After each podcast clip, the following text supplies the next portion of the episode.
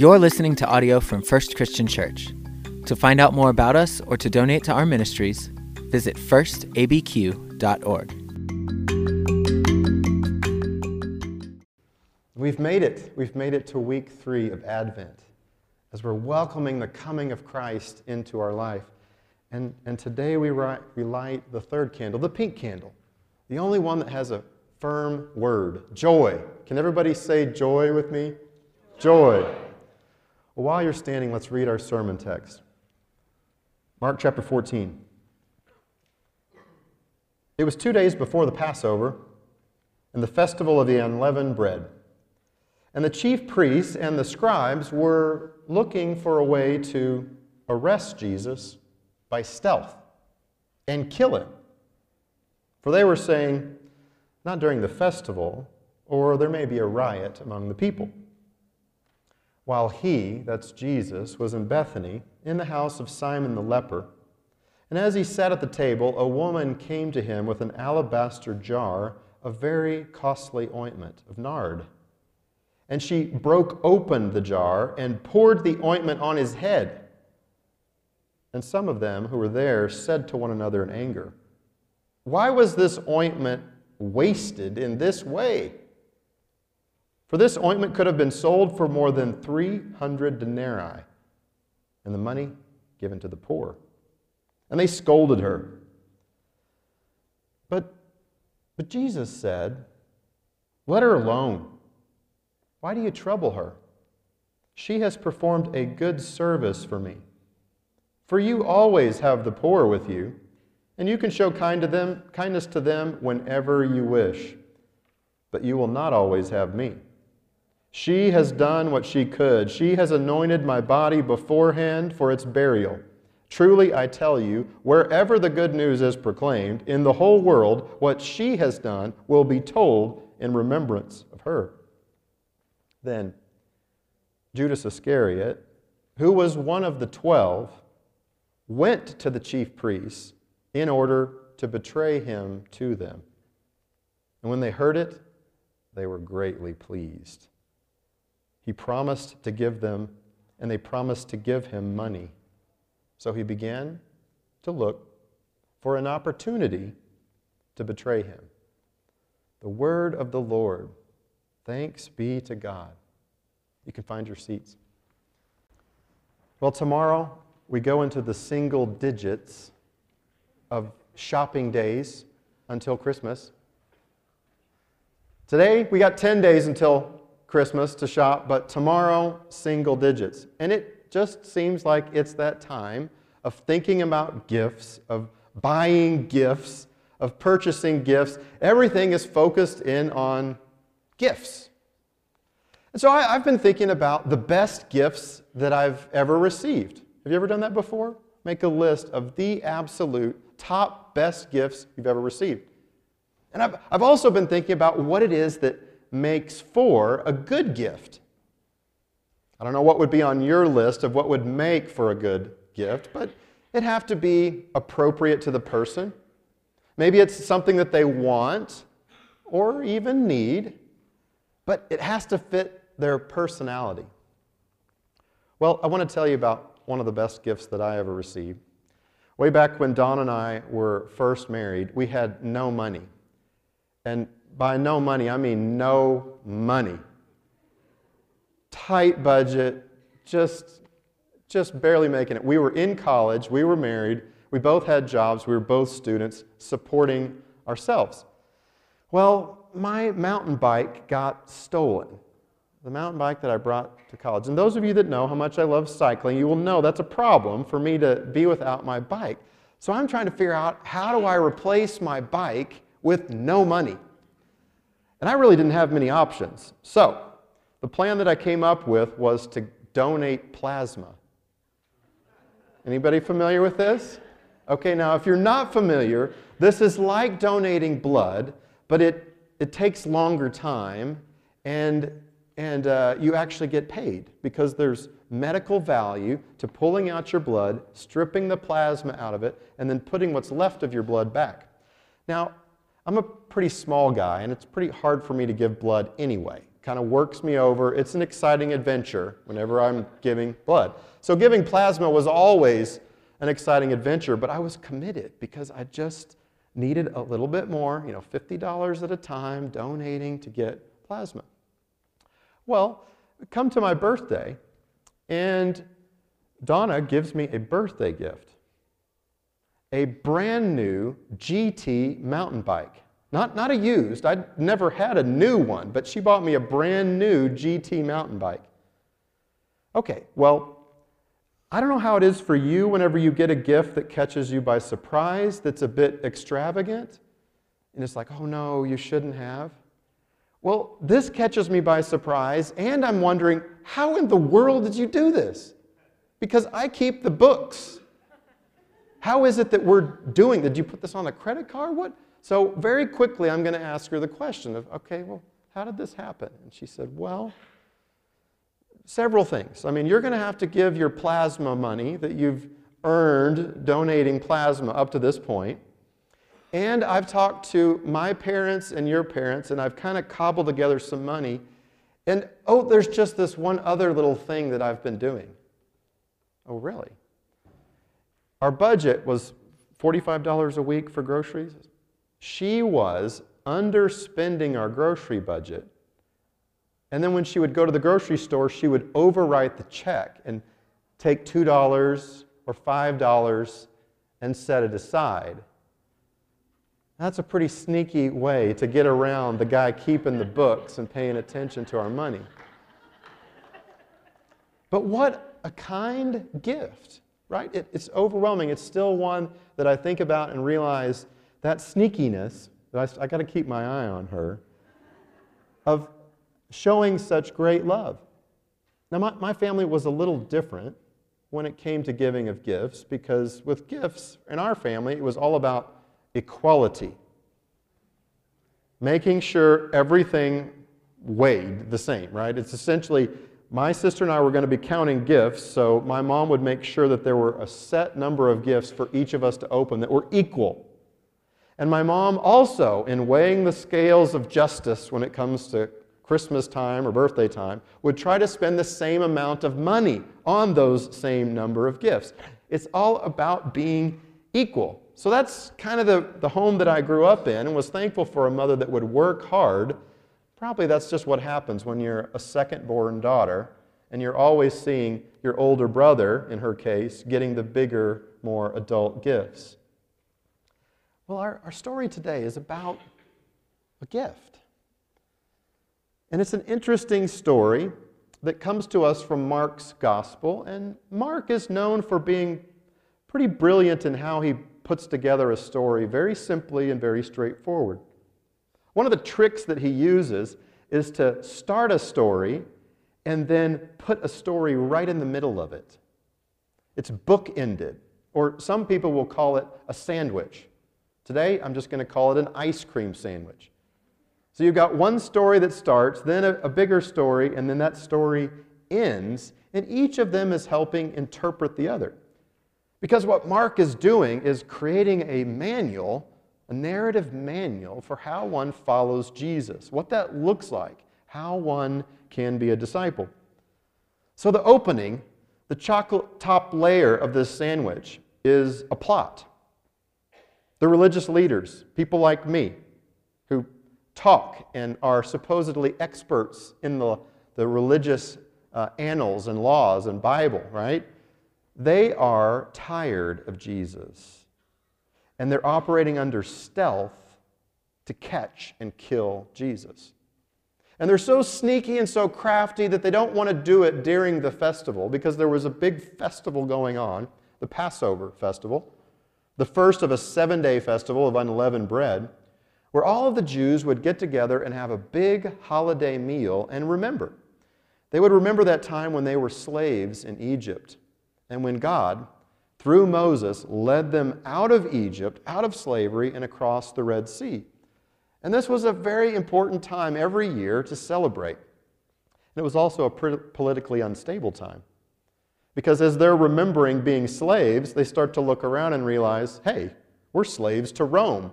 And so there was a time of political unrest. And these religious leaders are so sneaky and crafty that they don't want to bobble the waters.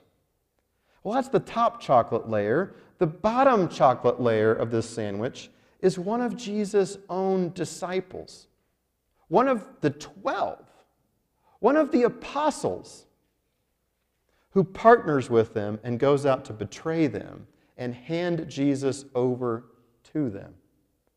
Well, how in the world do we get from that chocolate sandwich to the bottom? Well, that's where we get the story that's in the middle, the ice cream. The story of a woman, a woman in Bethany. There's a little village or a little town just about three kilometers to the east of Jerusalem called Bethany. That's where Jesus would go and hang out. It was kind of his Airbnb when he was in the Jerusalem area. His friends, Martha and Mary and Lazarus, were in that town. And so he was something, a, a well-known commodity in Bethany. And he would go and he would stay there. Well, he's uh, having dinner in the house of Simon the leper. That doesn't mean much to us. But for Jesus to be a rabbi in the house of a leper, that doesn't make much sense. There are some people that even think that Bethany might have been one of the three communities that was exclusively lepers, where they all stayed. So here is Jesus in the wrong part of town, where no good rabbi would be, and where the chief priests and the scribes that are out to get him are not going to show up, and he's having dinner in the house of Simon the leper. Maybe he's healed Simon, but here is this dinner in which a woman breaks into the company of men and pulls out an alabaster jar of perfume, breaks it open, and dumps it on Jesus' head in the presence of everyone. Now, th this alabaster is pretty valuable. It's, it's a rare form of gypsum. And, I mean, we could buy it on Amazon. It doesn't seem rare to us, but she breaks this open, and what's inside of it is a perfume that you could only buy in India that cost one entire year's worth of wages. Dumped on his head, fragrant in a moment. If we step back and pano the room, things get a little rough. The people that are there are quite angry at what has just taken place. And they begin to speak up and question what's going on. Why this waste? Why this excessive and lavish waste of perfume? And not only do they question vocally, but they begin to speak and second guess what could have been done with the money from this alabaster jar of perfume, right? They're second-guessing her question, and then they begin to scold her and rebuke her and tell her what she should have done. They ream her out. And there sits Jesus. Everyone's eyes and noses are on Jesus. He sits in this fragrant mess of being anointed, and they wonder what he is going to say and what he is going to do. We all know what any good rabbi would do. He would have stopped her. He would have said no. But he doesn't. And he stays there and watches the responses around the room of anger, questioning, and second-guessing, and even a verbal scolding. And finally, Jesus speaks up. Leave her alone. Back off. Don't trouble this woman. Now, I'm somewhat surprised by this action of Jesus. And if you're familiar with this story, it's easy to lose the surprise of this story. Because if Jesus really were a good rabbi, he would not have let her break open that jar. He would have stopped her, reallocated the money to a different account, spread that money further in, in helping the poor and helping people that really need it, but he doesn't. You know, even the fact that people are actually saying these things out loud is a surprise. How many times in Mark have we had this little line where, well, everyone thought he was crazy, but no one said anything? It happens over and over again. But here, everyone knows the answer. And it's not just the religious leaders. It's his own disciples that say, what in the world is going on? This is over the top. Well, as Jesus begins to speak further, he gives lots of answers. What she's done is good. It's a good service. He's referencing alms. They would give alms during the Passover time. He says, yes, this is an extended and lavish gift for me. And if you're so concerned about the poor, then go out and help them. Better yet, wait till I'm gone and then go help the poor. You're always going to have them with you. But the most fragrant interpretation that Jesus gives comes in verse eight. Look again at what Jesus says. She has done what she could. She has anointed my body beforehand for burial. She does what she could. In anointing Jesus for his death, this is another one of those whiplash moments. What do you mean, for your death? You're not dead yet. You don't get anointed before your death. Everyone's confused. You see, in a gift like this, Jesus knows that he is as good as dead. If you're going to come to this part of town, if you're going to let a woman approach you in this way, if you're going to let her just break open a lavish gift like this on you, if you're going to be in the house of a leper, and if you don't already know it, people are trying to kill you, Jesus, and they're powerful, Jesus knows in this moment he's as good as dead. But he takes what happens and begins to interpret it in a new way. I don't think she even knew. Whenever people give lavish gifts, are they calculating? Yeah, maybe sometimes. Wondering what they'll get back? Are they thinking about the reward or if people will like them? Yeah, maybe. But a lot of times it's just a lavish gift, just given to show great love. I don't know if she knew what was going on. But Jesus is kind of like a parent. You know, a parent who gets one of these crafty things for Christmas, don't quite exactly know what it is or which side is up, and, and you treat it like gold in the presence of your child. That's kind of what Jesus does. Because he takes this gift and he says, what she's done has anointed me for my burial. Now this combines two amazing things, because this woman has anointed him as Messiah. That's what she's done. She's anointed his head with oil. Now this story shows up in a variety of ways in the Gospels. Matthew and Mark, pretty much the same. John, we find out it's very similar, and it may be that this is Mary, the woman who sits at Jesus' feet, a resident of Bethany. Luke's account, it's probably a different story because it's at the front of Jesus' ministry, and he's His feet are anointed with her tears, and she's a sinful woman. But, but this woman, this woman, he takes and he interprets whatever she has done and said, she has anointed my head as the Messiah, as the King. And let me tell you what that means. I'm going to die. I'm going to be handed over and betrayed. He takes it and makes it mean something so much more. This is where I wish a great movie maker would take Mark and turn it into a cinematic masterpiece to really capture the things that are going on in this gift exchange. There's a few things that are worth highlighting here. One is the great importance of women in the Gospel of Mark.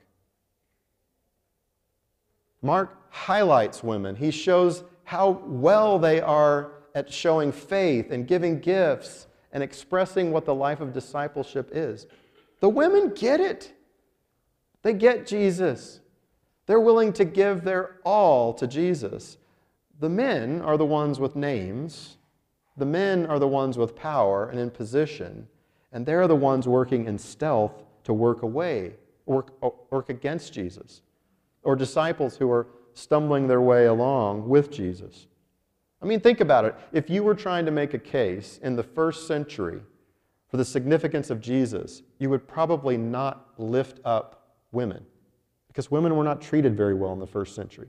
I know that's harder for us to think about today, but they were not allowed to vote. They were not, they were not given status. They were second class in every way. And here is Mark, and more importantly, Jesus, showing these women as the ideal disciples, the best followers. I mean, think about it. Do you remember the woman that was bleeding who thinks, oh, if I can just touch Jesus in Mark five.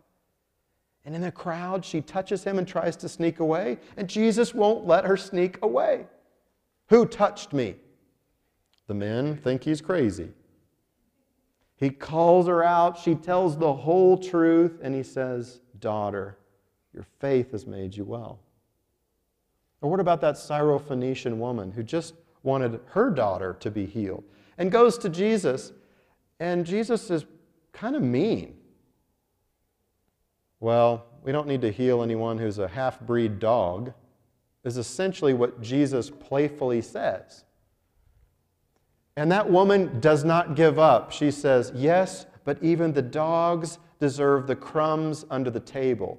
And Jesus turns to her and says, your faith has made your daughter well. Or what about the woman, the widow woman, who's coming into the temple treasury? As people are giving their large gifts and being seen, she gives in mere pennies. And Jesus points her out and says, this woman, she has given out of her poverty all that she had. That's an amazing tribute. Getting now to this woman in chapter fourteen, the woman who gives this lavish gift that's worth much more than pennies, dumping it upon Jesus' head, pouring it out. That is amazing.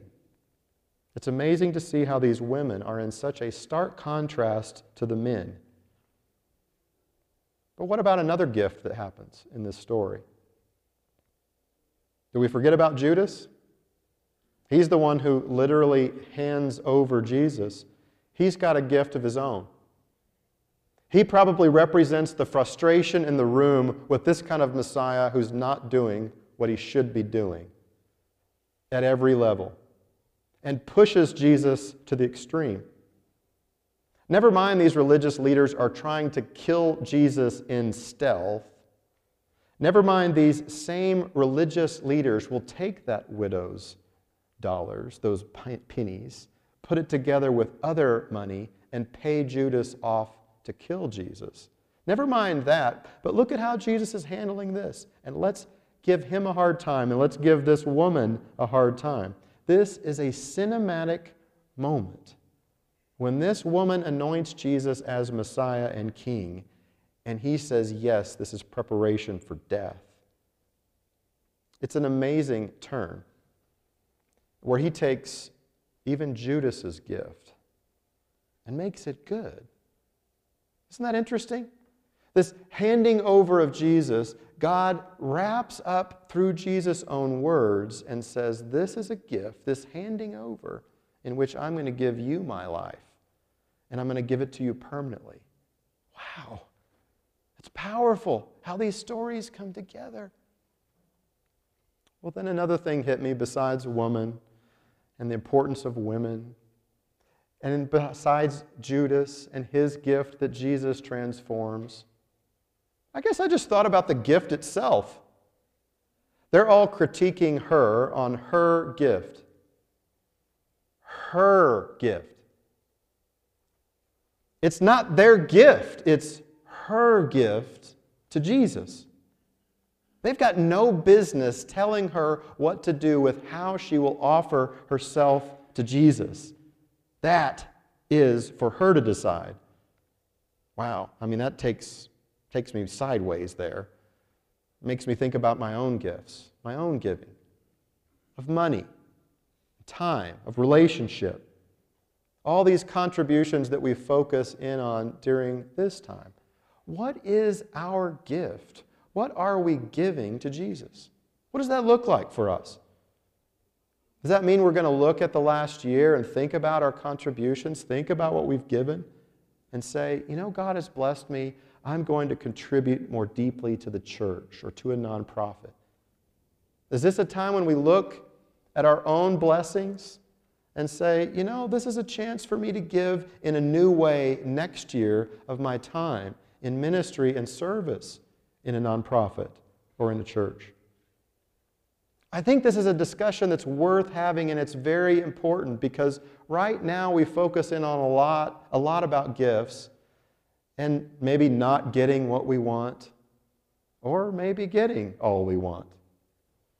A lot of times we're counting our gifts and wanting to know, am I getting what's equal and what's fair?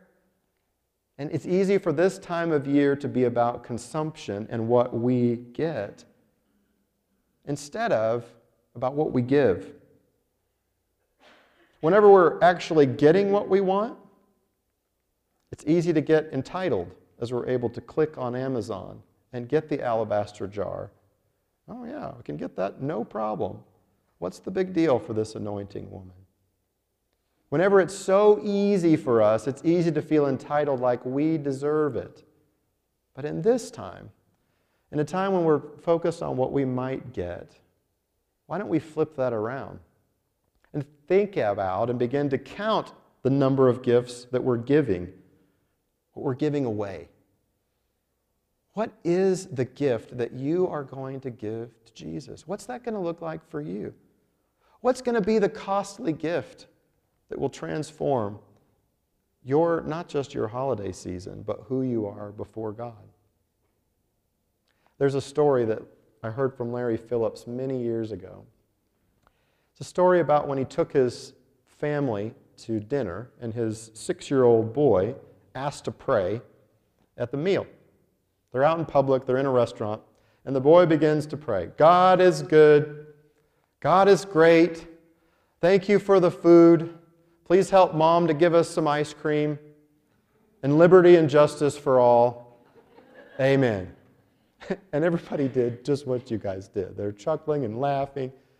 And there's a woman at the table next to them that says, yeah, that's what's wrong with our world today. Kids don't know how to pray. And the boy heard that comment, didn't hear the laughter and joy, focused in on it, on it and said, Dad, did I do something wrong here? And the dad takes the boy in his arms, who's crying, and says, no, it's okay to ask for what you want. God will hear you. And they, they get interrupted by an old man who walks up and says, well, I heard your prayer, and I happen to know that God hears your prayer too. And maybe, if more people would ask for ice cream, they'd learn that sometimes it's just good for the soul. And the man walked away. Well, when the tab came, the dad ordered ice cream for the whole table. And the ice cream came, and the boy sat there with his ice cream, and he just was frowning at it. Everyone else had already torn into their ice cream, but the boy just looked at that ice cream, and he looked around. No one was looking at him except for his dad, wondering why he's not tearing into his ice cream. The boy picks up his ice cream, goes across to the other table and sets it in front of the woman and says, here, this is for you. Ice cream's good for the soul. And sits down. How is it that we can give a gift in a moment that will change someone's world? Right? That ice cream melts and is gone. The G T mountain bike that had no suspension anything got stolen years later. It's gone. In this moment of this woman's costly gift where she pours this fragrance over Jesus, the fragrance is long since gone. But we are still telling this story. We are still proclaiming good news about the lavishness and the grace of God poured out from our lives. Let's pray. God, you are incredibly good to us. You've given us not only our lives, but you've given us every possession, every relationship. And God, we're not often satisfied because there's good and there's bad in what you've given us. Would you help us? Would you help us as we seek to be givers of gifts? Would you help us to be people of joy who are ready to transform this world by our acts and by our actions and our attitudes? May you be glorified. May you be praised. And may we be a people of lavishly glorifying you. Through Jesus we pray. Amen.